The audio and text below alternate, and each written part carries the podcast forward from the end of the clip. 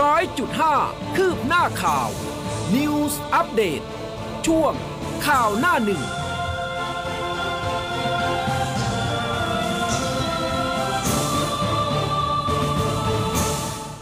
อารุณสวัสดิ์คุณผู้ฟังค่ะ ต้อนรับเข้าสู่เช้าวันอาทิตย์นะคะ 10 กรกฎาคม 2565 ค่ะ เช้าวันนี้คุณผู้ฟังอยู่กับอุ้มกัสมาค่ะ ครับ และผมผู้เบนสุนีครับปรุณสวัสดิ์คุณผู้ฟังทุกท่านครับ ค่ะ ก็มาเจอเจอกันนะทุกๆวันเลยนะคะเรียกได้ว่า อย่าเพิ่งเบื่อแล้วนะครับนะเปิดคลื่นหมุนคลื่นมาปุ๊บเนี่ยเสียงเราสองคนจะปลุกคุณผู้ฟังจากผวังค์แน่นอนเลยทีเดียวนะคะเรียกได้ว่าเป็นการเริ่มต้นวันใหม่นะไม่ต้องเอานกมาปลุกค่ะครับเราสองคนนี่แหละค่ะจะปลุกคุณผู้ฟังเองนะคะใช่ครับเจอกันทุกเช้านะครับอะปลุกแล้วตื่นแล้วก็มารับฟังกันพูดคุยกันเข้ามาได้นะครับใช่ทุค่ะกช่องเมื่อวาทานงที่เรามีชุ่มฉ่ฮะำที่สุดของสุดยอดที่สุดของมาที่สุดมาแบบว่า ทั่วฟ้าเลยนะคะทั่วกรุงเทพเลยนะเมื่อวานนี้ช่วงแบบเอ่อเขาก็ตั้งเขากันมาตั้งแต่บ่ายๆเย็นๆแล้วนะเออพอสักสี่โมงนี่ก็เริ่มละกระหครับน่ำโอ้โหอสมทนี่สู้มาทีนี้ดิฉันแบบ โอ้โห ยังไงก็เปียกครับเมื่อวานมาทำงานนะคะ เออเออนะคุณผู้ฟังเป็นยังไงนะคะเมื่อวานนี้บอกกล่าวกันได้นะคะเขียวชอุ่มพุ่มสวัยกันเลยทีเดียวนะสำหรับต้นไม้นะคะ ครับผมอะไปที่ประเด็นข่าวหน้าหนึ่งจากหน้าหนังสือพิมพ์กันก่อนนะครับ วันนี้ครึ่งหน้าของหน้าหนึ่งไทยรัฐเนี่ยนะครับก็ค่ะส่วนใหญ่จะเป็นภาพของอดีตนายกรัฐมนตรีชินโซอาเบะนะครับพาดหัวเอาไว้บอกว่ามือสังหารอ้างเจตนาฆ่าชินโซอาเบะตายแทนผู้นำกลุ่มศาสนา หลอกลวงมารดาหมดตัว พิธีศพจัดเป็นพการภายใน สื่อญี่ปุ่นเปิดเผยแรงจูงใจของมือสังหารนะครับ บอกว่านายชินโซอาเบะเนี่ยมือสังหารที่สังหารนายชินโซอาเบะสารภาพว่าแค้นอดีตนายกนะครับ หลังจากเชื่อว่า อาจจะหนุนหลังกลุ่มศาสนาที่แม่บริจาคเงินให้จนสิ้นเนื้อประดาตัวครับ อืมนะคะ ส่วนพาดหัวจากทางแนวหน้านะคะ ก็มีเช่นกันค่ะบอกว่าทั่วโลกอาลัยชินโซอาเบะเคลื่อนศพกลับกรุงโตเกียว จัดพิธีเป็นการภายใน 12 กรกฎาคม คนญี่ปุ่นเศร้าค่ะวางดอกไม้รำลึก มือปือแค้นโยงองค์กรศาสนาค่ะครับของไทยรัฐนี่ยังมีภาพประชาชนนะครับนำดอกไม้มาวางไว้อาลัยนายชินโซอาเบะอดีตนายกรัฐมนตรี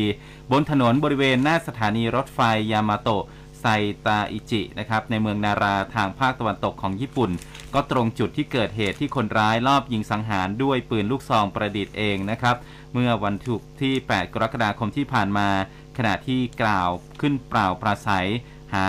ลูกพักอาหาเสียงช่วยลูกพักในการเลือกตั้งสมาชิกวุฒิสภานะครับ ค่ะเดลินิวส์กันบ้างนะคะ ผวาแห่ฉีดเข็มกระตุ้นศูนย์บางซื่อแน่นขนาดค่ะ เฝ้าระวังฝีดาดลิงนะคะ แล้วก็ยกเลิกเจ็บประเทศโควิดค่ะ มีภาพนะคะที่ CVC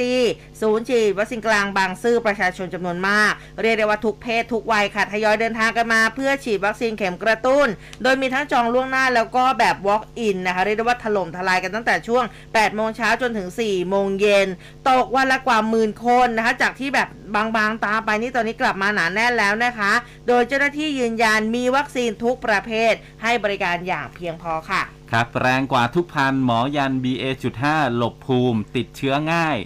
เก็บศพอืดเจอ 2 ขีดด้วยนะครับอสองหมอจากจุฬาและมหิดลประสานเสียงโควิดโอมิครอน BA.5 น่ากลัวกว่าทุกสายพันธุ์ที่เคยมีเหตุเชื้อแข็งแกร่งกว่าที่คิดครับ ค่ะ มาดูการเมืองกันบ้างจากแนวหน้างูเห่าไม่แคร์แลนสไลด์ค่ะ เพื่อไทยกระอักโผล่ซบรังเสี่ยหนูระรื่น สุชาติภิญโญนำร่องเติมโคราช สามารถฟันฉับการเมืองร้อนฉ่า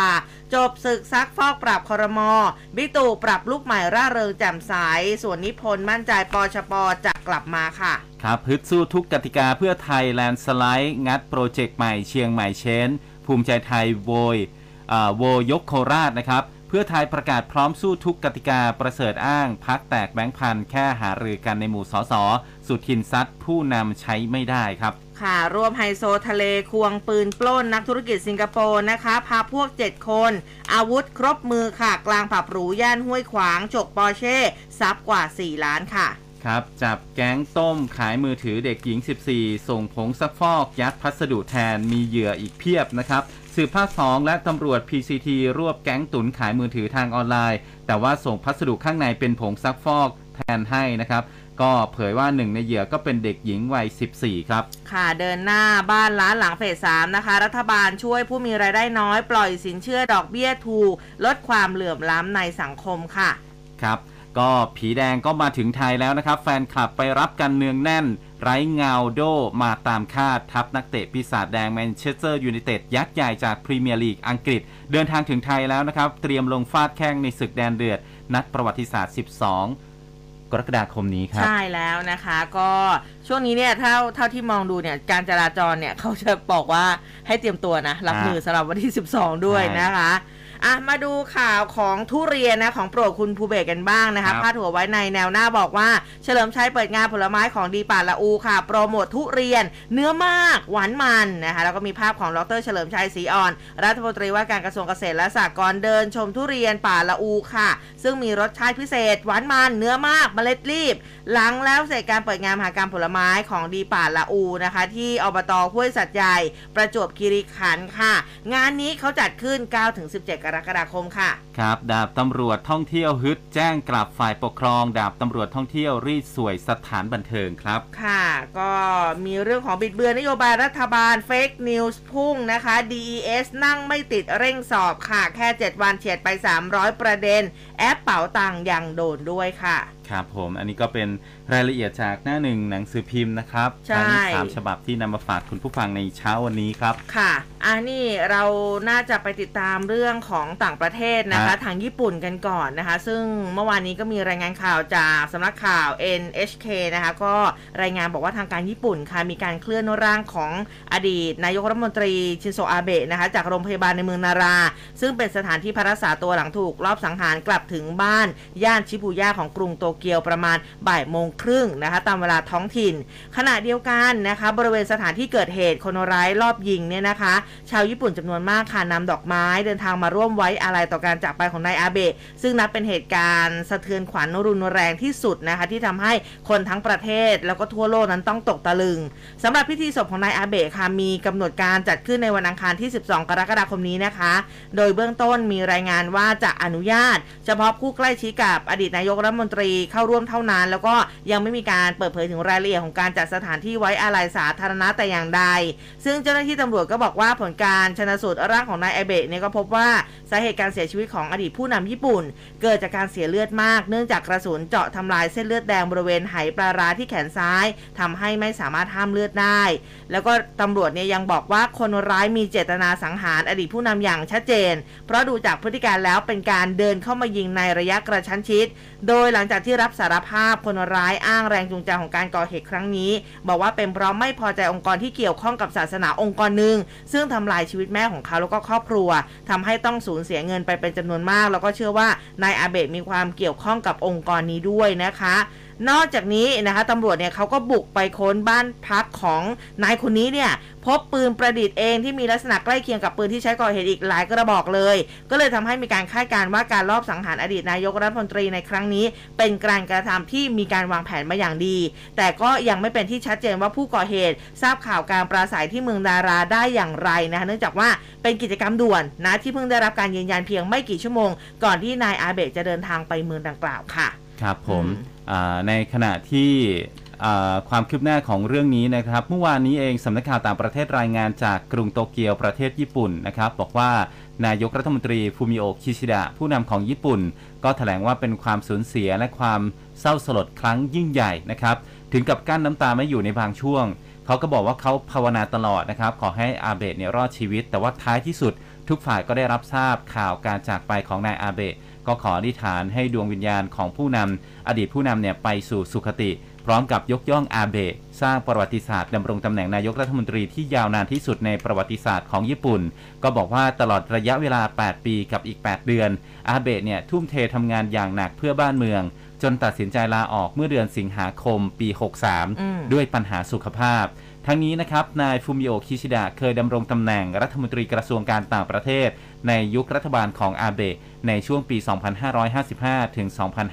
2560 นะครับ ส่วนทางด้านของสำนักงานตำรวจแห่งชาติก็ออกแถลงการเกี่ยวกับเสียงวิจารณ์ ทั้งในและต่างประเทศต่อประเด็นการจัดมาตรการรักษาความปลอดภัยของฝ่ายความมั่นคงญี่ปุ่น ที่มีต่อบุคคลสำคัญนะครับ บอกว่าสำนักงานตำรวจจังหวัดนาระเนี่ยเป็นผู้วางแผนการเรื่องของการรักษาความปลอดภัยในวันที่เกิดเหตุ ก็มีเจ้าหน้าที่จากสำนักงานตำรวจกรุงโตเกียวลงพื้นที่สนับสนุนด้วย แต่ก็ยังปฏิเสธที่จะให้ข้อมูลอย่างเจาะจง ว่าใช้กำลังเจ้าหน้าที่ทั้งหมดเท่าไหร่นะครับอืมทีนี้เนี่ยตำรวจของญี่ปุ่นก็ยืนยันว่ามีการวางกำลังเจ้าหน้าที่รักษาความปลอดภัยให้แก่นายอาเบะวางรอบทิศทางเลย รวมทั้งด้านหลังอดีตผู้นำญี่ปุ่นด้วยนะครับ และก็จะมีการสอบสวนอย่างละเอียดอีกครั้งหนึ่งเป็นการภายใน เกี่ยวกับการที่มือปืนเข้ามาด้านหลังของนายอาเบะอย่างใจเย็น และก็ก่อเหตุในระยะเผาขน แต่ว่าเจ้าหน้าที่เนี่ยไม่สามารถทำอะไรได้เลยนะครับอืมเออนะฮะค่ะ ก็อันนี้ก็เป็นอัปเดตนะคะ แล้วก็ครับพิธีตามศพใช่ค่ะจะจัดขึ้น 12 ค่ะวันที่ อ่าอังคาร12 แต่ที่ว่า 12 แต่ว่ายังไม่ได้ลงรายละเอียดว่าจะเป็นที่ไหนแล้วก็เป็นงานภายในด้วยนะคะอาทีนี้สถานเอกอัครราชทูตญี่ปุ่นประจำประเทศไทยนะคะก็มีการโพสต์แจ้งค่ะ บอกว่าสมุดลงนามแสดงความอาลัยกรณีนายอาเบะถึงแก่กรรมเนี่ยนะคะ อ่าก็จะมีรายละเอียดนะคะ เดี๋ยวอุ้มลงไว้ให้ใน Facebook นะคะหน้า Facebook ตอนนี้ลงไว้ให้เรียบร้อยแล้วว่าจะมีที่ไหนบ้างอ่ากี่โมงนะคะ ก็จะมีตั้งแต่วันอังคารที่ 12 มีวันพฤหัสที่ 14 นะคะ ช่วง 9 โมงถึงเที่ยง บ่าย 2 ถึง 4 โมงเย็นนะคะ แต่ว่าคือเวลาเขาจะแตกต่างกับอ่าเวลาทำการของแผนกกงสุลนั่นเองนะคะ แต่ว่ายังไงคุณผู้ฟังไปดูรายละเอียดกันได้นะเผื่อใครที่อยากจะไปลงนามแสดงความอาลัยค่ะ ครับผมอืมอ่าทั่วโลกก็ประนามกับเหตุการณ์ที่เกิดขึ้นนี้ด้วยนะครับอืมอ่าในการอารอบทำร้ายจนเสียชีวิตเนี่ยนะครับอะทีนี้ไปเรื่องอื่นกันบ้างคุณผู้ฟังค่ะนะฮะอ่าพอจากเรื่องของญี่ปุ่นเนี่ยมีเรื่องของสิงคโปร์อืมสิงคโปร์ก็มีหนุ่มใหญ่คนหนึ่งไปโพสต์ Facebook ขู่ที่จะทำร้ายนายกรัฐมนตรีอ่านะฮะ ก็สำนักข่าว Channel News Asia เขารายงานว่าตำรวจสิงคโปร์จับกลุ่มตัวชายวัย 45 ปี ในฐานะผู้ต้องสงสัยเกี่ยวข้องกับการปลุกปั่น ให้เกิดการใช้ความรุนแรงต่อนายกรัฐมนตรีลีเซียนลุง หลังจากก็เอ่อเกิดเหตุลอบสังหารอดีตนายกรัฐมนตรีชินโซอาเบะของญี่ปุ่นเมื่อวันศุกร์ที่ผ่านมา ตำรวจเนี่ยบอกว่าพวกเขาได้รับแจ้งในเวลาบ่าย 30 นาทีนะครับของวันศุกร์ เกี่ยวกับการข่มขู่ปลุกปั่นให้ใช้ความรุนแรงต่อนายกรัฐมนตรีลีเซียนลุง ในข้อความแสดงความคิดเห็นใต้โพสต์ข่าวของ CNA หรือว่า Channel News Asia นะครับเรื่องของการลอบสังหารนายชินโซอาเบะหลังจากการสืบสวนเจ้าหน้าที่จากแผนกสืบสวนกลางก็สามารถระบุตัวเจ้าของ Facebook นะครับที่แสดงข้อความดังกล่าว และก็ดำเนินการจับกลุ่มชายคนนี้เนี่ยวัย 45 ปี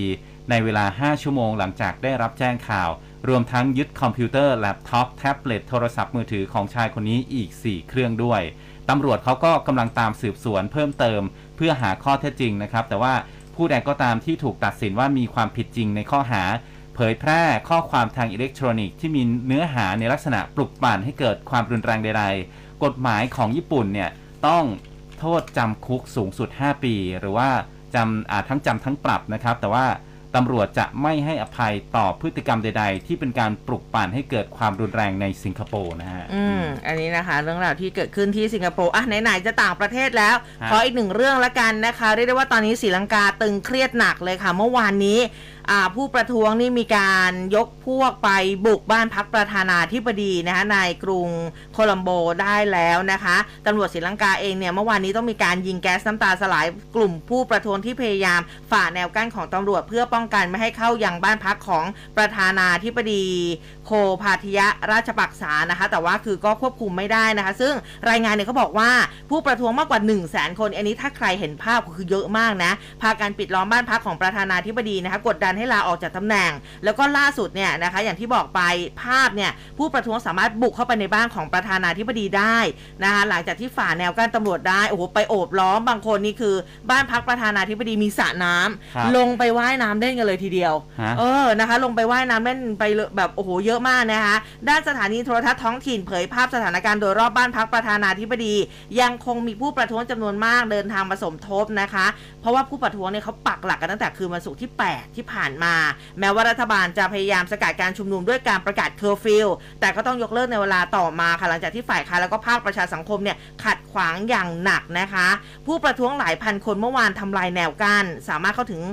บ้านพักประธานาธิบดีตำรวจเองก็ต้องถอนกำลังจากบริเวณดังกล่าวเพราะว่าประชาชนเยอะมาก และประธานาธิบดีราชปักษาเดินทางหนีออกจากบ้านพักไปก่อนหน้านี้แล้วนะคะศรีลังกาเนี่ยเขามีประชากร 22 ล้านคนนะคุณผู้ฟัง ซึ่งต้องเผชิญกับภาวะเศรษฐกิจที่เลวร้ายที่สุด ผู้คนนับล้านต้องดิ้นรนเพื่อซื้ออาหาร ยารักษาโรคนะคะเชื้อเพลิงแล้วก็เรียกได้ว่าประเททศเนี่ยต้องเผชิญกับวิกฤตการเงินที่เลวร้ายที่สุดในรอบ 70 ปี ตัวเลขเงินเฟ้อเมื่อเดือนมิถุนาพุ่งไปถึง 54.6% ประชาชนอ่าประชากรของเขาหลายพันคนจากต่างเมืองเนี่ยเดินทางเข้าเมืองหลวงทั้งรถไฟรถประจำทางรถบรรทุก เพื่อมาชุมนุมประท้วงด้วยนะคะ ซึ่งอะเวลาถัดมาค่ะ ประธานรัฐสภาศรีลังกาแถลงผ่านโทรทัศน์เลยบอกว่าประธานาธิบดีราชปักษาของศรีลังกา จะก้าวลงจากตำแหน่งในวันที่ 13 กรกฎาคมอืมซึ่งเอาจริงๆตอนนี้เนี่ยก็ไม่รู้ว่าเขาหนีไปไหนแล้วนะครับแต่ว่า 13 กรกฎาคมบอกว่าจะมีการลาออกค่ะฮะอืม อันนี้อะก็เป็นเขาเรียกว่าอะไรนะ การเมืองการเมืองของต่างประเทศครับ อืมขยับมาจากศรีลังกาไปที่อินเดียฮะคุณผู้ฟังเออแต่ว่าวันนี่ไม่ใช่ประเด็นการเมืองนะครับค่ะเรื่องของอาภัยธรรมชาตินะครับอืมรอยเตอร์รายงานสถานการณ์ภัยพิบัติในดินแดนสหภาพซัมมูแล้วก็กัสมีนะครับอ่าหรือว่าแคชเมียร์เนี่ยนะฮะทางตอนเหนือของอินเดีย หลังจากฝนตกหนักตั้งแต่วันศุกร์ที่ 8 กรกฎาคมตามเวลาท้องถิ่น ก็ส่งผลให้เกิดน้ำท่วมฉับพลันอ่า ใกล้ๆกับถ้ำอมรนาถหรือว่าอมรนาถมนเทียน ซึ่งก็เป็นหนึ่งในโบสถ์พราหมณ์ที่สำคัญของฮินดู ซึ่งทุกๆ ปีเนี่ยจะมีศาสนิกชนหลายหมื่นคน เดินทางมาแสวงบุญ เบื้องต้นหน่วยหน่วยกู้ภัยนะครับก็พบร่างผู้เสียชีวิตอย่างน้อย 16 ราย และสูญหายมากกว่า 40 ราย ด้านตำรวจเขาบอกว่ากระแสน้ำท่วมเชี่ยวกราก พัดทำลายพื้นที่กลางเต็นท์พักแรมของผู้แสวงบุญ กว่า 10,000 คนอืมและก็คาดว่าจะมีเหยื่ออีกมากนะฮะ ที่ยังไม่พบร่างด้วยนะฮะค่ะอะอันนี้ก็อ่าเป็น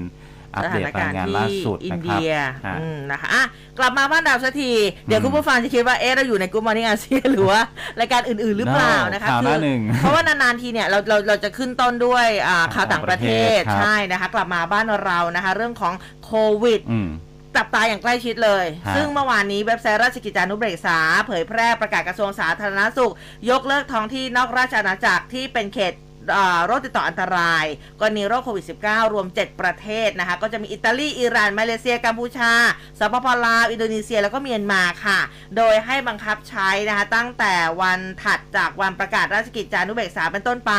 เพื่อให้สอดคล้องกับมาตรการของประเทศไทยในการเปิดรับผู้เดินทางจากทั่วโลก แล้วก็เพื่อให้การป้องกันและควบคุมโควิด -19 ที่อาจจะเข้ามาในราชอาณาจักร มีความเหมาะสมกับสถานการณ์ปัจจุบันนะคะที่สถานการณ์การระบาดของโควิด -19 ทั่วโลกเนี่ยเขาบอกว่าแนวโน้มลดลงนะคะแล้วก็ความเสี่ยงอ่าในท้องที่นอกราชอาณาจักรเป็นแหล่งแพร่โรคมีน้อยลง แล้วก็มีความใกล้เคียงกัน เอาจริง ๆ มันน้อยลงเหรอดิฉันก็รู้สึกว่ามันเพิ่มขึ้นนะอืมเออนะคะ แต่ว่าอะนี่แหละเขาก็มีการประกาศมาแล้วนะคะ ยกเลิกเจ็ดประเทศเป็นเขตโรคติดต่ออันตรายนะโควิด -19 นะคะอืครับผมช่วงนี้ก็ต้องจับตาดูกันเยอะนิดนึงนะครับเพราะว่าทางด้านของอา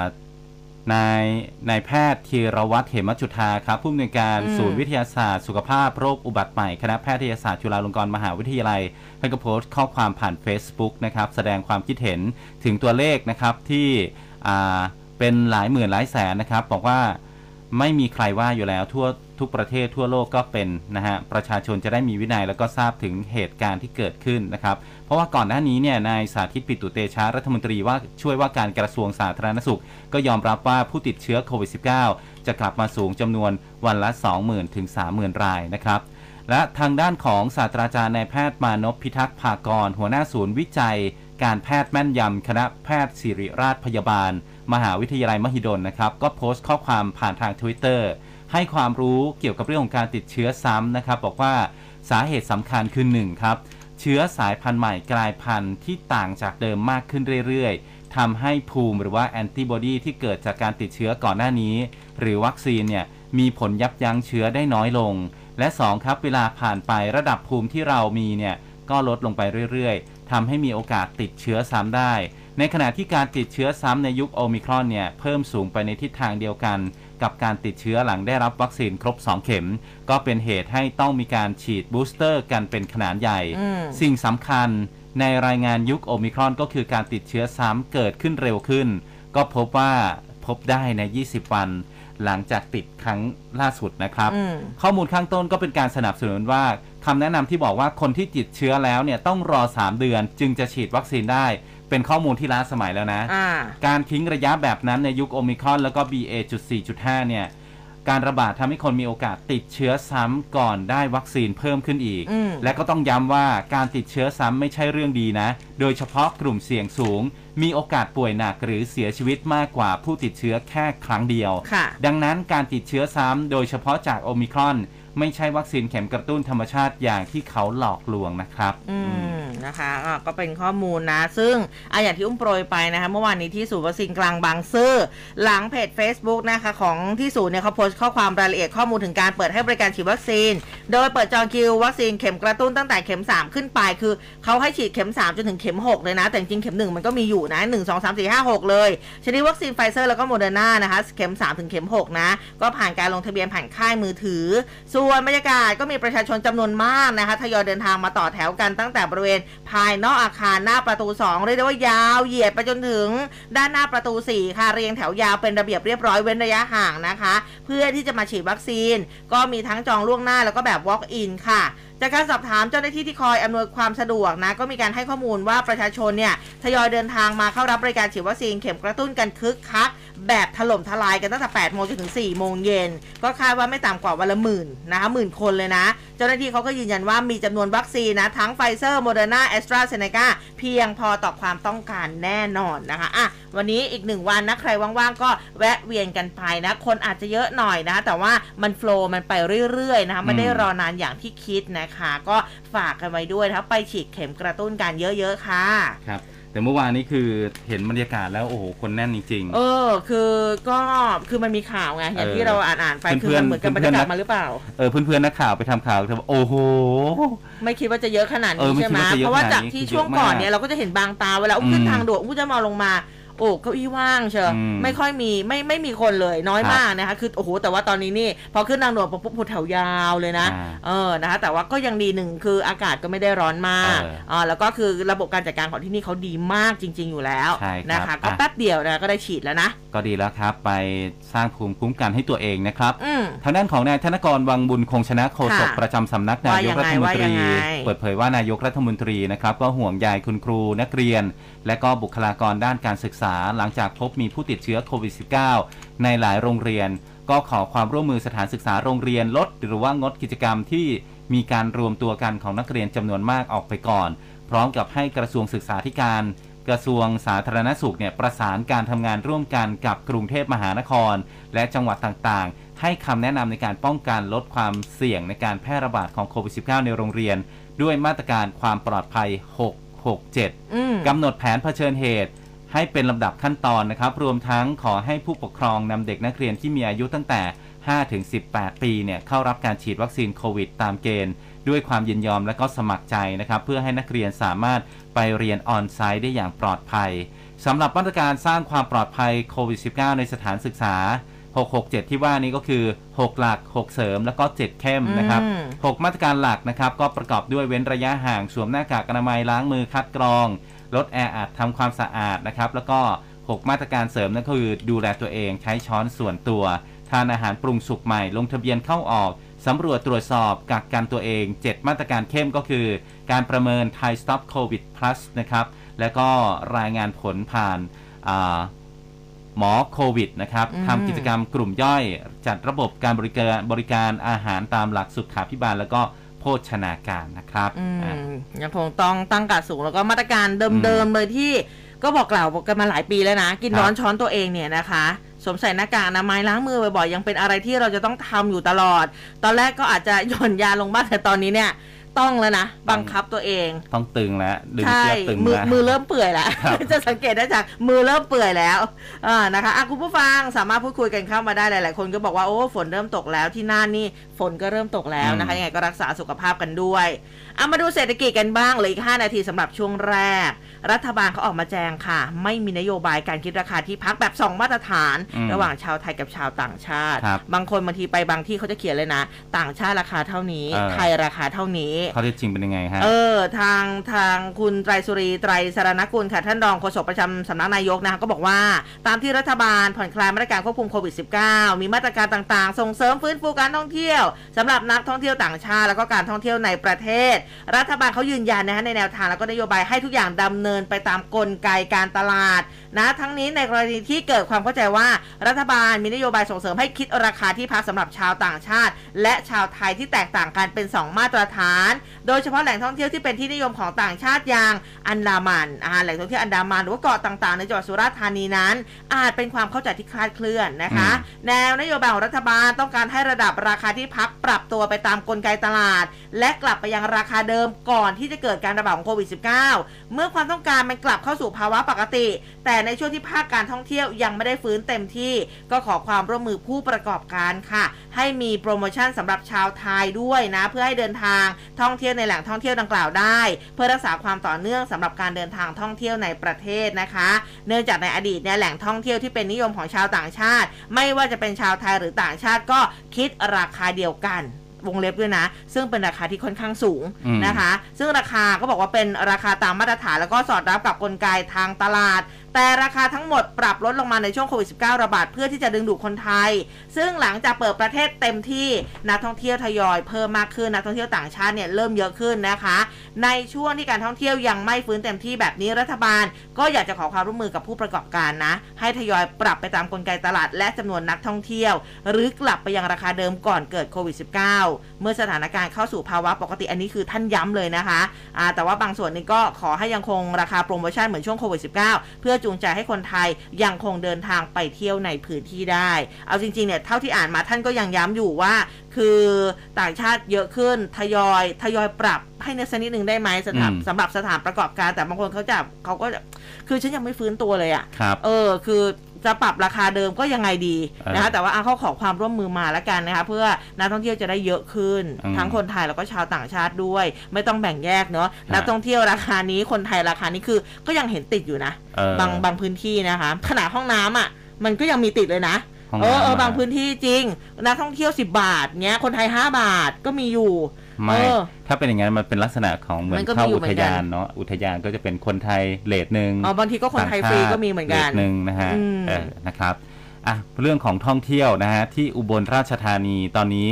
นักท่องเที่ยวก็พยาอ่าทยอยเข้าไปท่องเที่ยวที่จังหวัดอุบลราอ๋ชอมีธานีมีมีเทศกาลอะไรไหมคะแห่เทียนเข้าพรรอ๋ษาอเนี่ยครับใช่ใช่เออแล้วนะฮะเราจะมีเทศกาลเข้าพรรษา ตอนนี้เนี่ยยอดจองห้องพักเพิ่มขึ้น 70%แล้วนะครับ นายพงษ์รัตน์พิรมรัตน์นะครับผู้ว่าราชการจังหวัดอุบลราชธานี บอกว่าบรรยากาศท่องเที่ยวในจังหวัดอุบลราชธานีตอนนี้กลับมาคึกคักอีกครั้งนะฮะมีนักท่องเที่ยวจากต่างจังหวัดเดินทางเข้ามาหนาตาขึ้น ส่วนใหญ่มาด้วยรถยนต์ส่วนตัว ก็เข้ามาท่องเที่ยวในตัวอำเภอเมือง แล้วก็อำเภอที่อยู่รอบตัวเมือง และก็แหล่งท่องเที่ยวทางธรรมชาติที่มีชื่อเสียง ขณะเดียวกันนะครับระหว่างวันที่ 11 ถึง 17 กรกฎาคมนี้ จะมีนักท่องเที่ยวจำนวนมากเดินทางไปชมความงดงามอลังการเออของประติมากรรมเทียนกับประเพณีแห่เทียนพรรษาอุบลราชธานี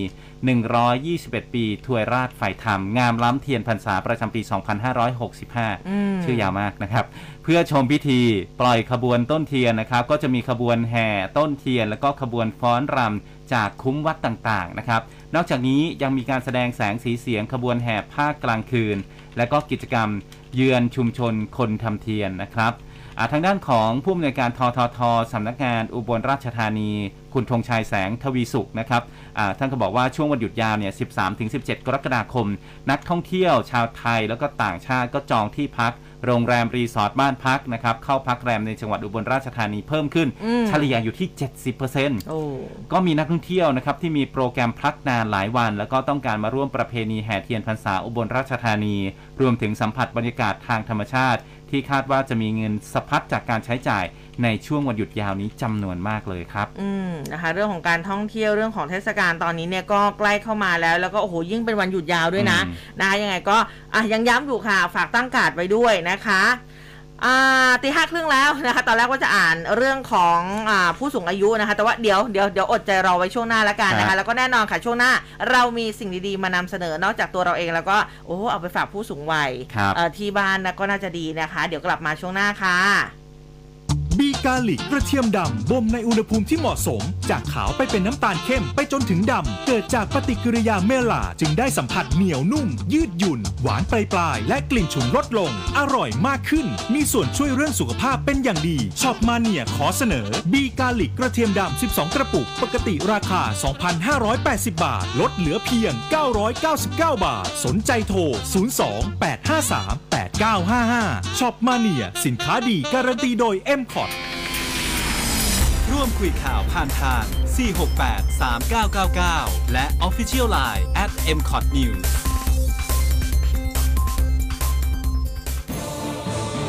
ร้อยจุดห้าคืบหน้าข่าว News Update ช่วงข่าวหน้าหนึ่ง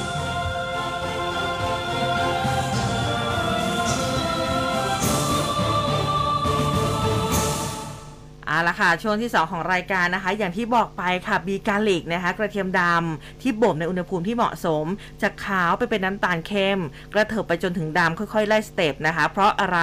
ปฏิกิริยาเมลานนั่นเองค่ะ สัมผัสของบีกาลิกนะคะคุณผู้ฟังรับรองได้เลย เหนียวนุ่มยืดหยุ่น หวานปลายๆนะคะเคี้ยวง่ายแน่นอนค่ะ เรื่องของกลิ่นลดลงมากจริง ๆ นะคะทำให้มีความอร่อยมากขึ้น แล้วก็ช่วยในเรื่องของสุขภาพเป็นอย่างดีค่ะครับข้อเสนอพิเศษวันนี้ครับบีกาลิกกระเทียมดำ12 กระปุกครับ ราคาปกติ 2,580 บาท ลดให้เหลือเพียง 999 บาทเท่านั้นเองนะครับอืมคุณผู้ฟังที่สนใจก็โทรได้ที่ 02-853-8955 Shop Mania สินค้าดีการันตีโดย m c o t ครับ ค่ะ แล้วก็ช่วงนี้นะอย่างที่บอกไปนะคะเป็นการเดินทางกลับบ้านนะคะอืมก็สามารถที่จะซื้อนำไปฝากผู้หลักผู้ใหญ่ก็ได้ครับโทรไปปุ๊บส่งที่อยู่ที่อ่าอ่าผู้ใหญ่อยู่ได้เลย คือแบบให้ส่งถึงที่ได้เลยแล้วไม่ต้องแบกไปฮะนะคะให้ส่งถึงที่ได้เลยนะคะแบบว่าเทียบหน้าบ้านเลยใช่สำหรับ 12 กระปุกในราคา 999 บาท ก็เป็นสินค้าที่เหมาะสมกับสถานการณ์ในช่วงนี้เป็นอย่างมากถูกนะต้คองรับเราต้องดูแลสุขภาพใช่ภูมิคุ้มกันเราต้องสูงครับใช่นะคะอะมาฟังเรื่องของผู้สูงอายุอย่างที่อุ้มโปรยเอาไว้ พอมค่ะเขายืนยันนะ ผู้สูงอายุจะได้เงินยังชีพพิเศษงวดแรก 19 กรกฎาคมนี้แน่นอนอืมนะคะ รัฐมนตรีว่าการกระทรวงพมนะคะคุณจุติไกรเลิกษ์ก็ยืนยันเลยนะคะผู้สูงอายุ 10.95 ล้านคน ที่จะได้รับเงินช่วยเหลือเพิ่มเติมเป็นเบี้ยยังชีพพิเศษ หลังได้รับผลกระทบจากสถานการณ์โควิด -19 ตามมติครมระยะเวลา 6 เดือน ระหว่างเมษาถึงกันยาก็จะเริ่มจ่ายเงินครั้งแรก 19 กรกฎาคมนี้นะ ซึ่งเป็นการจ่ายย้อนหลังตั้งแต่เดือนเมษาถึงกรกฎาคม ส่วนครั้งที่ 2 19 สิงหาคม ครั้งที่ 3 19 กันยายน จดปฏิทินกันไว้เลยอะแต่ 19 กันอ่า19 กรกฎาคมนี้อาจจะอู้ฟู่นิดนึงอือฮึเพราะว่า 6 เดือนไง อ่านะคะ6เดือนเลยนะคะ ที่ได้ก็คือย้อนหลังให้เป็นตกเบิกอะฮะอ่าเหมือนตกเบิกถูกต้องนะคะ ครั้งที่2อะทวนกันอีกครั้งหนึ่ง19 สิงหาคม ครั้งที่ 3 19 กันยายนนะสำหรับผู้สูงอายุที่จะได้เงินอย่างชีพพิเศษงวดแรกนะคะ อันนี้ก็เอามาบอกกล่าวแล้วก็ย้ำเตือนกันด้วยนะคะ ครับผมอืมอ่าพูดถึงผู้สูงอายุนะครับ หลายคนเนี่ยเห็นมีหนังกลางแปลงอ่าหลายท่านก็อาจจะชอบบางท่านก็เออไม่ไม่ใช่ละมันเลยไปแล้ว ไม่อยากจะไปดูแล้วนะครับ เดี๋ยวกทมเขาก็ บอกย้ำแย้มออกมาแล้วว่าอาจจะมีดนอ่าธรรมะในสวน ลิเกในสวนอ๋อเอนะอฮะ เออนี่น่าสนใจ เออนายสานนท์หวังสร้างบุญครับ รองผู้ว่าราชการกรุงเทพมหานคร เปิดเผยกรณีที่อ่ามีการบอกว่ากทมเนี่ยใช้เงินในการจัดเทศกาลหนังกลางแปลงกว่า 160 ล้านบาท ก็บอกว่าเป็นเรื่องที่ไม่จริงแน่นอนนะครับ การจัดงานเนี่ยไม่ได้ใช้เงินของกทม เป็นการร่วมมือของหลายภาคส่วน มีเงินสมทบจากสปอนเซอร์ ก็มองว่าเป็นวิธีการที่ไม่ยั่งยืนเออเป็นวิธีการที่ไม่ยั่งยืน แต่ว่ามีความช่วยเหลือจากหลายคน เมื่อไม่ได้ใช้งบประมาณของกทม มีความร่วมมือมากขึ้น เวลาเจอปัญหาก็เป็นโอกาสในการสร้างความร่วมมือ ก็บอกว่าจริง ๆกทมเนี่ยไม่ได้ใช้เงินเลยก็ไม่ถูก ก็มีการอำนวยความสะดวกทั้งสถานที่การใช้น้ำไฟบุคลากร รถห้องน้ำนะครับ ช่วยอำนวยความสะดวกเท่าที่จะทำได้นะครับ ก็ไม่มีใครมองว่าเป็นการเมืองฝ่ายไหนนี่คือเงินใครนะครับ ทุกคนก็อยากมาดูหนัง อยากมาใช้ชีวิตในเมือง อยากจะมากินลูกชิ้นปิ้ง มากินน้ำอ้อยนะครับ ไม่เชื่อไม่เชื่อว่ากิจกรรมที่จัดเนี่ยจะได้รับ คือตอนแรกก็ไม่ได้คิดว่าจะได้รับความนิยมขนาดนี้นะครับ ซึ่งในเดือนสิงหาคมเป็นสัปดาห์วิทยาศาสตร์และเทคโนโลยี ก็จะเป็นเน้นที่กิจกรรมในร่ม นอกจากนี้ยังจะมีกิจกรรมที่จะจัดขึ้นอีกนะครับ อย่างเช่นธรรมะในสวน ละครในสวน ลิเกในสวนเป็นต้นนะครับอะเดือนหน้ารอดูนะครับ อืมอ่าก็สำหรับอ่าผผู้สูงวัยทั้งหลายคือบางเออบางท่านเนี่ยก็คือชอบชอบฟังธรรมะจริง ๆ บางท่านคือเปิดทั้งวันเลยตั้งแต่เออเช้าก็มีอยู่เหมือนกัน เรื่องของดนตรีแบบดนตรีเบาๆ สบายเออๆก็มีเหมือนกันลินะเกคะก็ชอบอ๋อลิเกเลยทำไมอะคือแบบอืม คือเราต้องเห็นแล้วล่ะพวงมาลัยที่เป็นแบงก์อะอืมต้องกลับมาแม่ยก อยากลิเมีบ้างอะเนี่ยมองเพลินๆก็ไม่น่าดูเท่าไหร่นะเออแต่ว่าพอได้นั่งดูปุ๊บเออเพลินอะเแล้วคือมันก็เพลินยิ่งดีชอบเวลาที่คือก่อนก่อนที่จะแบบว่ามีเขาเรียกว่าอะไรนะออกแขกอะเบิกเลยอ่าใช่ คือชอบตรงนั้นมากเลยตอนเด็กๆเคยเคยไปนั่งดูนะ แต่ว่าแบบนานนานมากแล้วคุณตาพาไปเออนะคะคือคือยังจำได้อยู่นะคะ แล้วก็แบบที่สำคัญเด็กๆชอบไปแหละนะ ขนมเยอะแล้วมันจะมีอะไรนะ น้ำตาลปั้นอะน้ำตาลปั้นอะ อันนี้ชอบน้ำตาลปั้นที่ปั้นเป็นเป็นลิงเป็นอะไรทั้งหลายแหละอ๋อนี่ก็นั่งไปแล้วก็แบบเออกินน้ำตาลไปก็อร่อยดีอาลิเก ผู้ใหญ่เขาก็แบบว่าแฮปปี้กันไปครับผมเออบรรยากาศแบบนั้นเนี่ยก็กำลังจะกลับมาเนาะนะก็คือตอนนี้ก็กลับมาเรื่อยๆแล้วแหละฮะเออนะคะ ผู้ประกอบการหลาย ๆ คนก็อย่างที่บอกค่ะ บรรยากาศงานวัดหรือ บรรยากาศหนังกลางแปลงเนี่ยมาแล้วฮะเขาวโพดคงเขาวโพดครัว น้ำถุงเนี่ยชอบมากเลยนะ เห็นอยู่น้ำเขาแบบถุงน้ำที่ใส่ถุงอะโค้กอ๋อ ใส่ถุงอะไรแบบเนี้ยที่แล้วเขาก็คือแบบเออแบกกันมาเป็นไม้ๆอะไรมันแบเป็นบสิ่งนี้ มหัศจรรย์ที่ชาวต่างชาติเขามองมาเฮ้ยโคก เออใช่ใช่เคยเห็นอยู่เขาเขาก็รู้สึกว่าแปลกใจเออ นะคะกาแฟกาแฟใส่ถุงอะไรแบบนี้อะนะ มาดูเรื่องของชาวนาโคราชกันบ้างโอ้โหนี่เป็นไงเมื่อวานฮะนี้ ทางคุณสายรุ่งสอนเองอายุ 62 ชาวนาในพื้นที่บ้านโนนตาลตำบลบึงอ้อ ขามทะเลสอนนครราชสีมาค่ะ แล้วก็ชาวบ้านในพื้นที่ เมื่อวานนี้ช่วยกันปักดำต้นข้าวในนาข้าว เพื่อเตรียมทำนาข้าวในช่วงฤดูกาลฝนที่กำลังจะมาถึง รวมทั้งเพื่อลดต้นทุนในการทำนา แต่คือเขาทำนาคือเขาทำนาเนี่ย คือเขาจะเลิกทำนาขายให้กับโรงสีแล้วนะ มันอืมไม่คุ้มทุน เขาทำนาเก็บข้าวไว้กินเอง อ่า ในยุคข้าวยากหมากแพงแบบนี้นะคะ คุณสายรุ้งเนี่ยบอกว่า ตนเองเลือกใช้วิธีการปักดำต้นข้าวแทนการหว่านเมล็ดพันธุ์ข้าวเพื่อลดปัญหาเมล็ดพันธุ์เสียหายจากนกธรรมชาติ ชอบมากินเหลือเกินเมล็ดพันธุ์ข้าวที่ฉันโรยเอาไว้เนี่ยอืมนะรวมทั้งลดปัญหาวัชพืชต้นหญ้าที่เกิดในนาข้าว ซึ่งวิธีการปักดำนาข้าวจะทำให้ผลิตข้าวต่อไร่ ดีกว่าการหว่านเมล็ดข้าวในนานะคะเนื่องจากว่าตลอด 2 ปีที่ผ่านมาคุณสายรุ้งบอกว่า ตนเองเนี่ยเลือกที่จะปลูกข้าวบนที่นา 7 ไร่นะคะพอได้ผลผลิตข้าวก็จะเก็บไว้กินเองในครอบครัวแทนการส่งขายกับโรงสีข้าว เนื่องจากราคาข้าวมันตกต่ำราคาค่าปุ๋ยเคมีเอ่ยค่าแรงค่าถ่ายปรับตัวสูงขึ้นทำให้การทำนาในแต่ละปีไม่คุ้มกับต้นทุนที่ตกต่อไร่เนี่ยนะ อยู่ประมาณไร่ละ6,000ถึง7,000อืมอ่าแต่ว่าขายข้าวได้ไร่ละประมาณเฉลี่ยไม่เกินหมื่นต่อไร่ ก็เลยคิดว่าเออเก็บข้าวไว้กินเองดีกว่าในครอบครัวดีกว่าไปซื้อนะคะ นอกจากนี้จากสภาพเศรษฐกิจที่ย่ำแย่ข้าวของแพงขึ้นทุกวันทุกวัน ลูกๆ บอกว่าให้ตนเองเนี่ยเลิกทำนาปลูกข้าวด้วยแหละเพราะทำไปก็ไม่ได้กำไร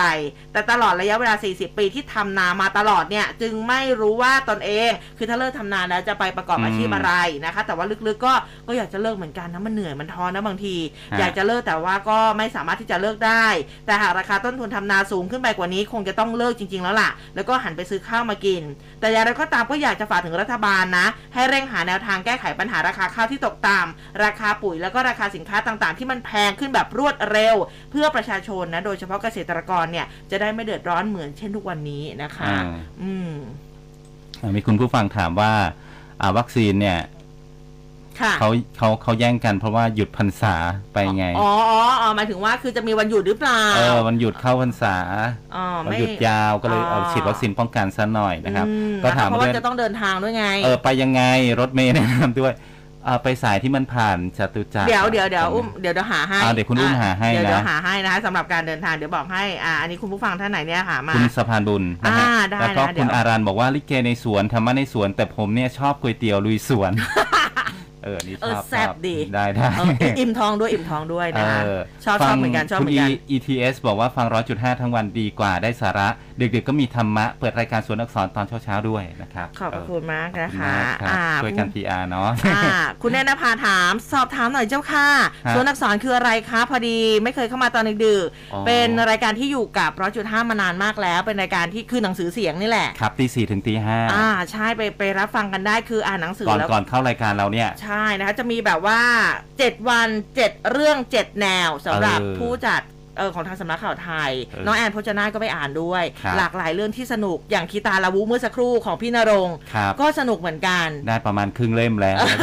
นะคะจริงๆ เรื่องนี้เนี่ยเคยเคยอ่านมาแล้วด้วยอันนี้ก็พีอาร์เขาซะหน่อยนะคะอืมก็ก็สามารถที่จะรับฟังกันได้นะ ช่วงก่อนรายการของเรานี่แหละตีสี่ถึงตีห้าๆนะคะ คุณเก๋ให้ข้อมูลเพิ่มเติมเข้ามาบอกว่าชาวนาส่วนใหญ่ทำนาเพื่อเก็บข้าวไว้กิน ข้าวส่วนที่เหลือถึงจะขายอืมอ่าก็เป็นอย่างนั้นนะครับ ค่ะแต่ว่าทีนี้พูดถึงเรื่องของนา อ่า ไปที่จังหวัดแม่ฮ่องสอนฮะคุณผู้ฟัง ผู้สื่อข่าวรายงานสถานการณ์ฝนตกหนักในเขตตำบลห้วยผาอำเภอเมือง จังหวัดแม่ฮ่องสอน ก็ส่งผลให้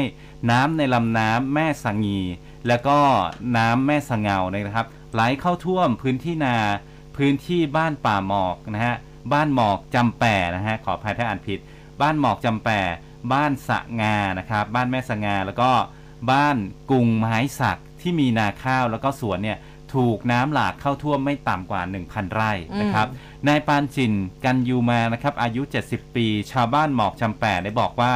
น้ำในลำน้ำแม่สงีเนี่ยไหลบ่าเข้าท่วมที่นาของตัวเอง 14 ไร่จนข้าวเนี่ยเสียหาย ก็อยากจะให้ทางการเนี่ยออกมาช่วยเหลือด้วยนะครับ ส่วนบ้านถูกน้ำท่วมด้วย ไก่ที่เลี้ยงเอาไว้ก็ถูกน้ำพัดหายไป 22 ตัวนะครับ อันนี้ก็เป็นสถานการณ์ที่อ่าจังหวัดแม่ฮ่องสอนนะครับอะคุณผู้ฟังฟังอยู่พื้นที่ไหนสถานการณ์ น้ำเป็นยังไงก็แจ้งเข้ามาได้นะครับเผื่อจะได้อืมช่วยกันประชาสัมพันธ์ให้อ่าการเข้าไปช่วยเหลือเนี่ยมันถึง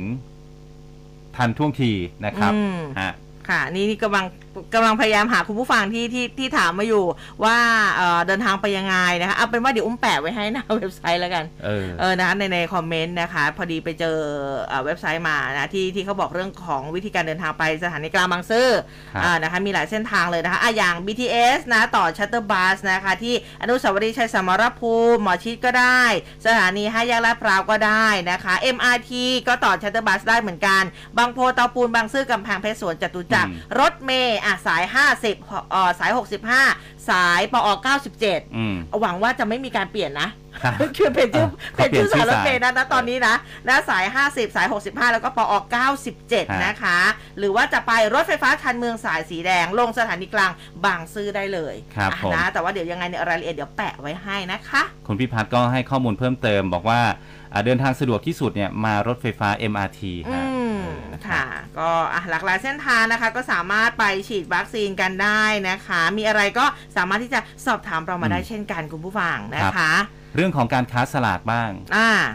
ก็จังหวัดเลยนะครับ จับสลากผู้ค้า 200 รายนะครับ ที่ศาลาประชาคมอำเภอเมืองจังหวัดเลยนะครับนายชัยธวัฒน์เนียมสิริ ผู้ว่าราชการจังหวัดเลย แล้วก็นายนรงค์จีนอ่ำรองผู้ว่าราชการจังหวัดเลย พร้อมด้วยตัวแทนภาคข้าราชการ ภาคประชาชนอืมสื่อมวลชนจังหวัดเลย ร่วมเป็นสักขีพยานการจับสลากผู้ประสงค์จะจำหน่ายสลากกินแบ่งรัฐบาลประเภทที่ 2 บัญชีนะครับอะประเภททั่วไป 2 บัญชี บัญชีสำรอง จังหวัด 100 ราย แล้วก็บัญชีสำนักงานคลังจังหวัดร้อยราย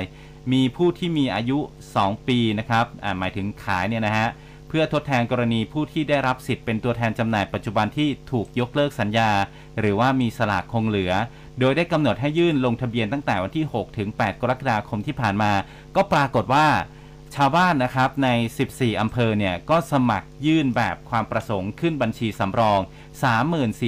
34,153 ราย จากเดิมเนี่ยปีปีที่ผ่านมานะมีคนที่ไปขึ้นบัญชีเนี่ย71,667 ราย โดยในขั้นตอนในการจับสลาก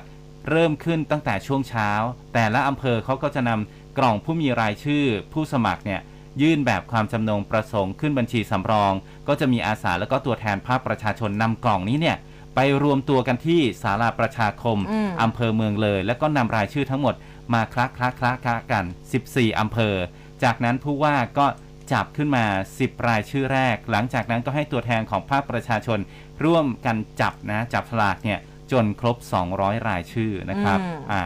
อ่าทางด้านของนางพรทิพย์ต้นพนมนะครับ ก็บอกว่ามีอาชีพขายลอตเตอรี่ บอกว่ายังไม่เคยได้รับโควต้าจากกองสลากพอจังหวัดเปิดให้โอกาสเนี่ยให้มารับโควต้าของจังหวัดเลยก็เลยมายื่นหลักฐาน เมื่อปีที่ผ่านมาเนี่ยก็สมัครนะค่ะแต่ไม่ได้อืมปีนี้ก็มาลุ้นอีกครั้งนะครับ ก็ทราบว่ามีผู้สมัครน้อยกว่าปีที่ผ่านมา พอไปถามคนที่ขายสลากด้วยกัน ก็ให้ความเห็นว่า น่าจะมาจากที่กองสลากเข้มงวดเรื่องของการรับโคต้า แล้วก็ปีที่ผ่านมาก็เชื่อว่าคนที่ขายสลากจริงๆเนี่ยมีประมาณ 1 0,000ถึง20,000 ราย ส่วนใหญ่ก็คงอ่าไม่ใช่นะครับ เพียงแค่ลงไว้เพื่อรับโคต้าแล้วก็มาขายต่อให้กับยี่ปัว ไม่ใช่คนขายสลากจริง ๆ แต่ว่าคราวนี้เนี่ยส่วนใหญ่ที่มาลงเนี่ย คคือเป็นคนที่เขาขายจริงๆอะอืมไม่ใช่คนที่แบบเออไปรับโควต้าแล้วแล้วไปขายให้ยี่ปัวอีกทีหนึงนะฮะอืมมันก็จะหลายต่อเนอะแล้วก็อาจจะถูกแบบขกสับอะอืมเออนะแล้วเดี๋ยวคะช่วงนี้ก็มีเรื่องของสลากดิจิทัลนะที่จะมาเป็นคู่แข่งคือจะขายเกินราสามคาก็ตัวยากแล้วก็มีเออสาหมกตัวก็กำลังจะมาฮะเออเยอะแยะมากมายนะคะ ก็อะฮะเดี๋ยวยังไงก็ศึกษาในเรื่องของฮะกฎระเบียบแล้วก็แต่รายนี่ละเอีก็ยดกันขอด้วยให้เป็นตัวจริงนะที่เขาได้โควต้าเนี่ยก็คือสามารถที่จะขายได้ในราคาที่ เป็นไปตามอ่าสลากนะคืออ่า80 บาทก็ขายได้ถ้าได้โควต้ามานะฮะอืมนะคะอะก็ว่ากันไปนะคะอะทีนี้เตือนกันสักนิดนึงค่ะสำหรับนายจ้างทั้งหลายนะคะ ใช้แรงงานข้ามชาติถูกกฎหมายนะนะคะ ทางพลเอกประวิตยวงษ์สุวรรณค่ะ ท่านรองนายกรัฐมนตรีนะคะ ท่านก็พูดถึงเรื่องนี้บอกว่าก็ออกมาเตือนนะแล้วก็ขอความร่วมมือจากนายจ้าง เจ้าของสถานประกอบการที่คิด จ้างแรงงานผิดกฎหมาย อันนี้ให้คำนึงถึงความปลอดภัยด้านสุขภาพของคนในประเทศ แล้วก็ความเสี่ยงจากการแพร่ระบาดโควิด -19 ไม่จ้างแรงงานต่างชาติที่เข้ามาโดยผิดกฎหมายนะคะ โดยกระทรวงแรงงานมีกระบวนการนำแรงงานต่างชาติมาทำงานกับนายจ้างในประเทศตาม MOU อย่างเป็นระบบตามแนวคิดของทางสบคตั้งแต่ 1 มิถุนายนที่ผ่านมา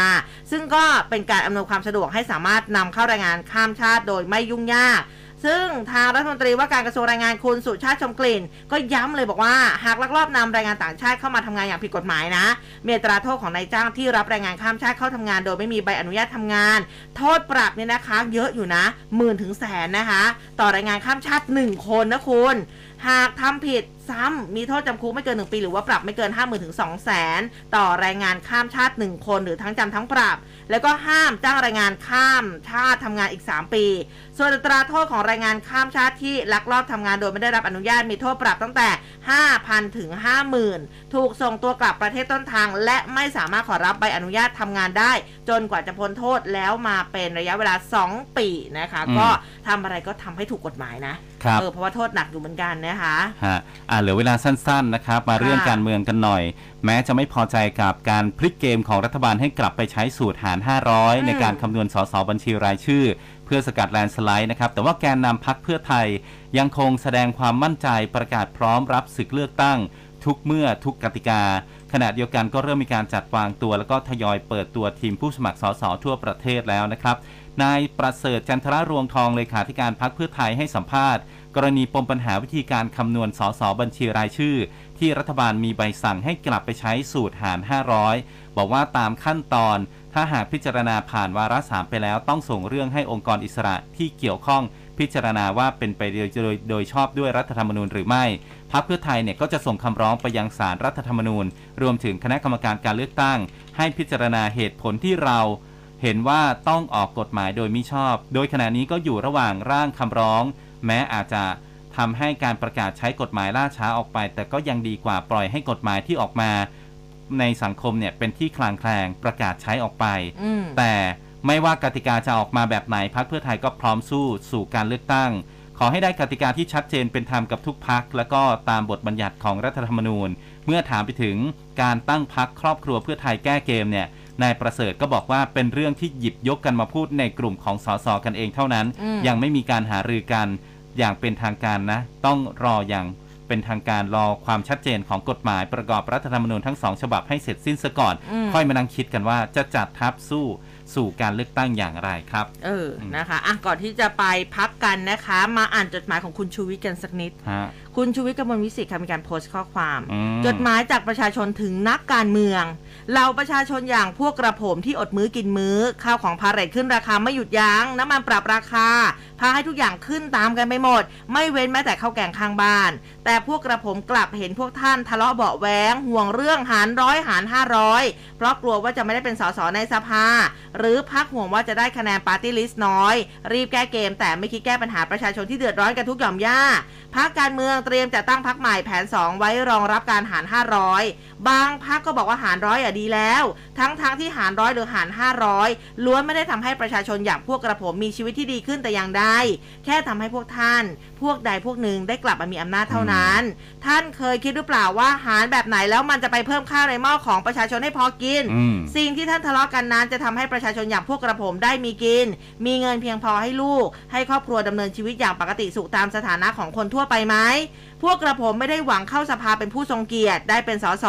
ไม่ว่าจะหารร้อยสองร้อยห้าร้อยหรือว่าหารพัน หวังแค่ให้มีงานทำขายของได้ พืชผลที่ปลูกได้ราคาเพียงพอเลี้ยงดูครอบครัว เพื่อมาดูแลท่านเล่นตลก ทะเลาะกันออกทีวีให้พวกกระผมดูแก้เซ็งไปวันๆปอลอ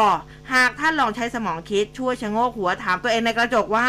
ไม่ว่าจะหารเท่าไหร่ จะทำอะไรให้ประชาชน อย่างพวกกระผมพอลืมตาอ้าปากได้บ้าง ด้วยความไม่นับถือจากประชาชนผู้อดอยากอืมเออนะคะ อันนี้ก็เป็นจดหมายจากคุณชูวิทย์นะคะถึงนักการเมือง อะนะคะสำหรับช่วงนี้ทิ้งท้ายไว้นะคะ เดี๋ยวไปพักกันสักครู่ กลับมาดูสภาพดินฟ้าอากาศนะสำหรับวันนี้ฝนจะหนักหนาสาหัสแค่ไหน ต้องเตรียมรับมืออะไรยังไงไปติดตามได้ในช่วงสายฟ้าพยากรณ์ช่วงหน้าตอนนี้พักกันสักครู่ค่ะ ครับ Melo Pop Living Your Pop แอปปังๆสำหรับคน pop pop เกาะติดวงการบันเทิงไอดอล K-pop T-pop แบบครบสุด อัปเดตข้อมูลสับๆพร้อมฟังเพลงทันกระแสกับดีเจสุดต๊าซ รวมทั้งโหวตเพลงและศิลปินที่ชื่นชอบให้ยืนหนึ่งในชาร์ตเพลง ชาวด้อมชาวติ่ง มาโหลดกันได้เลยที่ App Store หรือ Play Store เพียงพิมพ์ค้นหา m e l o Pop หรืออีกหนึ่งช่องทาง m e l o p o p m c o t n e t เท่านี้ก็พร้อมสุดนัมเบอร์วันในวงการป๊อป Living your pop. Mellow pop. Pop. Pop. ร่วมคุยข่าวผ่านทาง 468 3999 และ Official Line at m c o t News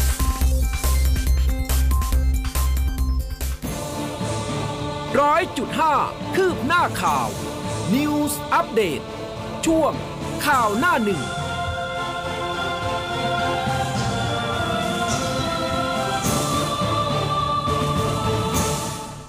เอาละค่ะ ช่วงสุดท้ายของรายการนะคะเช้านี้เราไปพูดคุยกับคุณจรัญเยี่ยมเวทค่ะ หัวหน้าเวรพยากรณ์อากาศกรมอุตุนิยมวิทยาในช่วงสายฟ้าพยากรณ์ค่ะ สายฟ้าพยากรณ์โดยกรมอุตุนิยมวิทยา สวัสดีสวัสดีครัค่ะ บ ครับสวัสดีครับท่านผู้ดำเนินรายการท่านผู้ฟังทุกท่านครับ ค่ะ คุณจรันคะสำหรับสภาพดินฟ้าอากาศวันนี้จะเป็นอย่างไรคะเมื่อวานนี้ช่วงบ่ายๆเย็นๆนี่ฝนมาตามนัดเลยนะ ทั่วพื้นที่กรุงเทพเลยนะคะ ครับผม ค่ะ วันนี้ฝนก็ยังค่อนข้างเยอะนะครับ อาจจะเยอะกว่าเมื่อวานด้วยนะครับโอ้ ในเรื่องของการกระจายตัวนะครับ แล้วก็ฝนตกหนักในบางพื้นที่นะครับ โดยเฉพาะวันนี้ปัจจัยที่เด่นชัดก็คือลักษณะของร่องมรสุมนะครับ อืม พาดอยู่บริเวณของทางตอนบนของภาคเหนือนะครับ แถวตอนบนของลาวเข้าสู่หย่อมความกดอากาศต่ำกำลังแรงที่อยู่บริเวณของทะเลจีนใต้ตอนบนนะครับ ค่ะ อ่าอ่า ตอนนี้ลักษณะของหย่อมความกดอากาศต่ำกำลังแรงบริเวณของทะเลจีนใต้ตอนบนเนี่ยมีการพัฒนาตัวแรงขึ้นอ๋อนะครับ แล้วก็มีแนวโน้มเนี่ยขยับเข้าใกล้อ่าบริเวณของประเทศเวียดนามตอนบนนะครับแล้วลักษณะที่นี้ก็ทำให้ลักษณะของบ้านเราเนี่ยมีร่องมาพัดผ่าน แล้วก็มรสุมกำลังแรงขึ้นด้วยนะครับอืมเพราะฉะนั้นฝนเนี่ยอาจจะหนักแล้วก็อาจจะมีฝนหนักมากในบริเวณของภาคอีสาน ภาคตะวันออก แล้วก็ภาคใต้ฝั่งตะวันตกนะครับ อืม ค่ะ อ่าแล้วสำหรับอ่าพังภาคใต้ล่ะคะ วันนี้มีอะไรต้องระมัดระวังไหมคะ ภาคใต้วันนี้ฝนก็ยังค่อนข้างเยอะนะครับ โดยเฉพาะทางด้านภาคใต้ฝั่งตะวันตกนะครับวันนี้ฝนอยู่ในเกณฑ์ร้อยละเจ็ดสิบของพื้นที่ แล้วก็มีฝนตกหนักถึงหนักมากได้หลายพื้นที่เลยนะครับ อืมโดยเฉค่ะพาะทางด้านของระนองพังงาภูเก็ตนะครับรวมไปถึงกระบี่ด้วยนะครับ แล้วก็คลื่นลมตอนนี้ก็เริ่มอ่าแรงมากยิ่งขึ้นนะครับห่างฝั่งเนี่ยคลื่นสูงถึงสองถึงสี่เมตรได้เลยนะครับใกล้ฝั่งนี้ประมาณสองถึงสามเมตรยังยัง ยังอยู่ประมาณนี้ แต่ว่าเรือเล็กเนี่ยอาจจะต้องห้ามออกจากฝั่งจนโอ้ถึงห้ามออกจากฝั่งเลยใช่ไหมคะใช่ครับ อืมนะคะ แล้วฝนส่วนใหญ่วันนี้จะตกช่วงเหมือนเดิมไหมคะ คือบ่ายถึงค่ำหรือว่าตกได้ทั้งวันคะวันนี้มีโอกาสฟ้าค่อนข้างครึ้ม โดยเฉพาะถ้าบริเวณของกรุงเทพมหานครหรือว่าภาคกลางเนี่ยอ่าอาจจะมีเมฆมากนะครับแล้วก็ค่ะมีลักษณะของอ่า ฝนเข้ามาเป็นระยะได้เหมือนกัน แล้วก็อืม ฝนจะเยอะๆหน่อยเนี่ยคงจะเป็นช่วงบ่ายถึงค่ำด้วยนะครับ อืมครับ ค่ะค่ะ มีอะไรอยากจะเพิ่มเติมไหมคะสำหรับเช้าวันนี้ ก็ในช่วงของอาวันที่ 10 ถึง 14 เนี้นะครับกรมอุตุก็ประกาศเรื่องของฝนตกหนักถึงหนักมากนะอ่า ครับ โดยเฉพาะทางด้านของเวลาอ่าการในช่วงวันหยุดยาวอะนะครับ อืม ต้องใช้ความระมัดระวังในการเดินทาง เพราะตอนนี้อาจจะมีลักษณะน้ำท่วมขัง แล้วก็อาจจะมีน้ำท่วม แล้วก็ลมกระโชกแรงนะ ครับอาจจะค่ะใช้ความระมัดระวังในการเดินทาง แล้วก็บริเวณของภาคอีสานภาคตอนออกนะครับ อาจจะต้องระวังน้ำท่วมฉับพลันน้ำปลาไหลหลากด้วยนะครับ ค่ะครับผมค่ะ วันนี้ขอบพระคุณมากนะคะครับสวัสดีคค่ะรับ สวัสดีสวัสดีครับ ค่ะอะ จริงๆ หลายพื้นที่ตอนนี้เนี่ยก็ฝนตกหนักนะคะ เพอืราะมว่าอย่างแม่ฮ่องสอนเองเขาก็อ่า มีออกมาเตือนนะให้เฝ้าระวังเกิดน้ำป่าไหลหลากด้วยนะคะยะโสธรเองก็แจ้งเตือนฝนตกหนักถึง 14 กรกฎาคม คือเรียกได้ว่ารองผู้ว่าราชการจังหวัดยะโสธรนี่เขามีหนังสือด่วนที่สุด แจ้งทุกอำเภอแล้วก็ท้องถิ่นเฝ้าระวังฝนตกหนักในช่วงนี้นะคะคือ 9 ถึง 14 กรกฎาคมเลย ให้ทุกพื้นที่เฝ้าระวังแล้วก็ติดตามสถานการณ์อย่างใกล้ชิด จัดเจ้าหน้าที่เผชิญเหตุอาสาสมัครป้องกันภัยฝ่ายพลเรือน ชุดจิตอาสานะคะ ก็เตรียมเฝ้าระวังนะคะ ซึ่งเมื่อวานนี้เนี่ยแอบเห็นในข่าวเนี่ยนะคะที่ขอนแก่นฝนตกหนักมาก Facebook คนขอนแก่นโพสต์ภาพหลังมหาวิทยาลัยขอนแก่น น้ำท่วมถนนในซอยสูงจะนำให้รถจักรยานยนต์ล้มจมน้ำไปเลยอืมนะคะฝนตกลงมาต่อเนื่องตั้งแต่ช่วงบ่ายหลายชั่วโมงทำให้ระบายน้ำไม่ทัน บางจุดมีรายงานว่าท่วมสูงเข้าไปในบ้านเรือนแล้วก็ร้านค้าบริเวณริมถนนมิตรภาพ สายขอนแก่นอุดรธานีด้วยครับระมัดระวังกันด้วยนะคะคุณผู้ฟังนะอืมสำหรับใครที่อยู่ทางอ่าภาคอีสานนะคะอืมภาคตะวันออกด้วยนะคะฝนตกค่อนข้างหนักนะครับค่ะอย่างคุณสบายดีบอกว่าที่อำเภอตาลสุมตาลสุมเนาะอ่าอุบลราชธานีตอนนี้ฝนตกอยู่นะครับโอ้แล้วก็ฟังนะคะรายการเราอยู่ก็ขอบคุณด้วยนะฮะค่ะคุณนิกรบอกว่าที่ลำปางยังไม่มีฝนตกนะ ตอนนี้อากาศกำลังเย็นสบาย 25-26 องศาอืเหมือนเปิดก็แอร์เลยนะครับ ใช่ สบายๆเลยนะคะ ไม่อะต้องตื่น ไม่ต้องตื่นมาทำอะไรนี่คุณผู้ฟังบอกว่าเกือบจะตื่นมาไม่ทันฟังรายการแล้ววันนี้อากาศดีเกินนะโอ้ฮะยไม่เป็นไรนะฟังไม่ทันนะคะ อย่างน้อยก็ตื่นมาฟังกันนี่สักนิดสักหน่อยแต่ว่าฟังย้อนหลังได้นะสำหรับข่าวหน้าหนึ่งนะคะเออนะคุณคุณวาสนาบอกว่าเกือบจะลืมตื่นมาฟังอะไม่เป็นไรนะครับ ถ้าวันไหนอยากจะนอนก็นอนเออวันไหนคือแบบถ้าไม่ไหวจริงๆเราเข้าใจนะบางทีแบบเหนื่อยทำงานมันเหนื่อยมีกิจกรรมอะไรอากาศเย็นสต่าบางยๆนะครับใช่ เพราะว่าช่วงนี้ฝนก็ตกด้วยนะคะแต่ว่าอย่างที่บอกไปเรามีรายการย้อนหลังนะฟังหน้าอ่าเว็บไซต์ได้นะครับ แล้วก็นี่แหละนะฮะอะ Facebook Live ฟังเสร็จจุบปุ๊บนะฮะก็เออสักพักหนึ่งสามารถสักพักหนึ่งไม่เกินเจ็ฟัดงโมย้องนหลังได้นะครับพยายามจะไม่เกินเจ็ดโมงนะครับ อะแล้วก็ไปที่ภาคใต้กันหน่อยคุณผู้ฟังค่ะจากเหตุการณ์คนร้ายลอบวางระเบิดบริเวณแผงขายของใกล้กับสถานีรถไฟรามันตำบลกายูบอเกะอำเภอรามันจังหวัดยะลานะครับ เมื่อวันที่ 8 กรกฎาคมที่ผ่านมา ก็ไม่ได้มีผู้ได้รับบาดเจ็บหรือเสียชีวิตมีเพียงแผงขายของได้รับความเสียหาย ล่าสุดเมื่อวานนี้พลตำรวจตรีปราบพลมีมงคล รองผู้บัญชาการตำรวจอ่าภูธรภาค 9 นะครับ พร้อมด้วยคณะเนี่ยก็นำกำลัง และก็หน่วยเฉพาะกิจทหารพรานที่ 41 เจ้าหน้าที่ฝ่ายปกครองชุดเก็บกู้ และทำลายวัตถุระเบิด และก็เจ้าหน้าที่ศูนย์พิสูจน์หลักฐาน 10 รุดเข้าตรวจสอบที่เกิดเหตุ ก็มีการปิดกั้นบริเวณถนนที่พาดผ่านรถไฟนะครับ ตั้งแต่ 3 แยกอาซ่องนะครับถนนหน้าซอยร้านอัสทรอฟนะครับแล้วก็ตรงข้ามเซเว่นอีเลฟเว่นสาขารามันเพื่อป้องกันบุคคลที่ไม่เกี่ยวข้องไม่ให้เข้าพื้นที่ แล้วก็ป้องกันการวางระเบิดซ้ำนะครับโดยในที่เกิดเหตุเนี่ยพบ ถังขยะล้ม เศษถุงพลาสติกกระจัดกระจายทั่วบริเวณ เบื้องต้นเจ้าหน้าที่ได้จัดเก็บรวบรวมหลักฐานที่เกิดขึ้นโดยละเอียด เพื่อนำไปตรวจสอบทางนิติวิทยาศาสตร์ พร้อมทั้งตรวจสอบนะครับกล้องวงจรปิดในพื้นที่โดยรอบ ก็คาดว่าคนร้ายต้องการสร้างสถานการณ์ในพื้นที่ เพื่อเป็นการตอบโต้เจ้าหน้าที่โดยพันตำรวจเอกชาตรีบอกว่าเหตุการณ์ที่เกิดขึ้นครั้งนี้ เชื่อว่าเป็นการตอบโต้เจ้าหน้าที่ หลังจากวันที่ 8 กรกฎาคมที่ผ่านมา กองกำลัง 3 ฝ่ายได้เข้าติดตามบังคับใช้กฎหมายในพื้นที่บ้านไม้แก่นตำบลเนินงามอำเภอรามันจังหวัดยะลา จนเกิดการประทะกัน ฝ่ายตรงข้ามก็สูญเสียรวมทั้งยังยึดอาวุธปืนได้หลายรายการทางนี้ก็ได้สั่งการเน้นย้ำให้กำลังในพื้นที่เข้มงวดขึ้น ตรวจสอบบุคคล ยานพาหนะ จุดล่อแหลมต่างๆ พร้อมทั้งขอความร่วมมือชาวบ้าน ให้ช่วยกันเป็นหูเป็นตาด้วยครับอืมอืมหมดเวลาแล้วอ๋อไม่ดิฉันตีตีตีละครั้งนิดหนึ่งใกล้ละค่ะใกล้ละค่ะคุณเอออันนี้ก็อาโชคดีนะครับว่าไม่มีประชาชนได้รับบาดเจ็บนะครับอ่าถึงแม้ว่าจะเหลือแค่หนึ่งนาทีนะครัคะบอะรัฐบาลชวนประชาชนงดเหล้าเข้าพรรษาเพิ่มเงินในกระเป๋าเพิ่มภูมิคุ้มกันในร่างกายนะคะซึ่งปีนี้ท่านนายกรัฐมนตรีพลเอกประยุทธ์จันทร์โอชา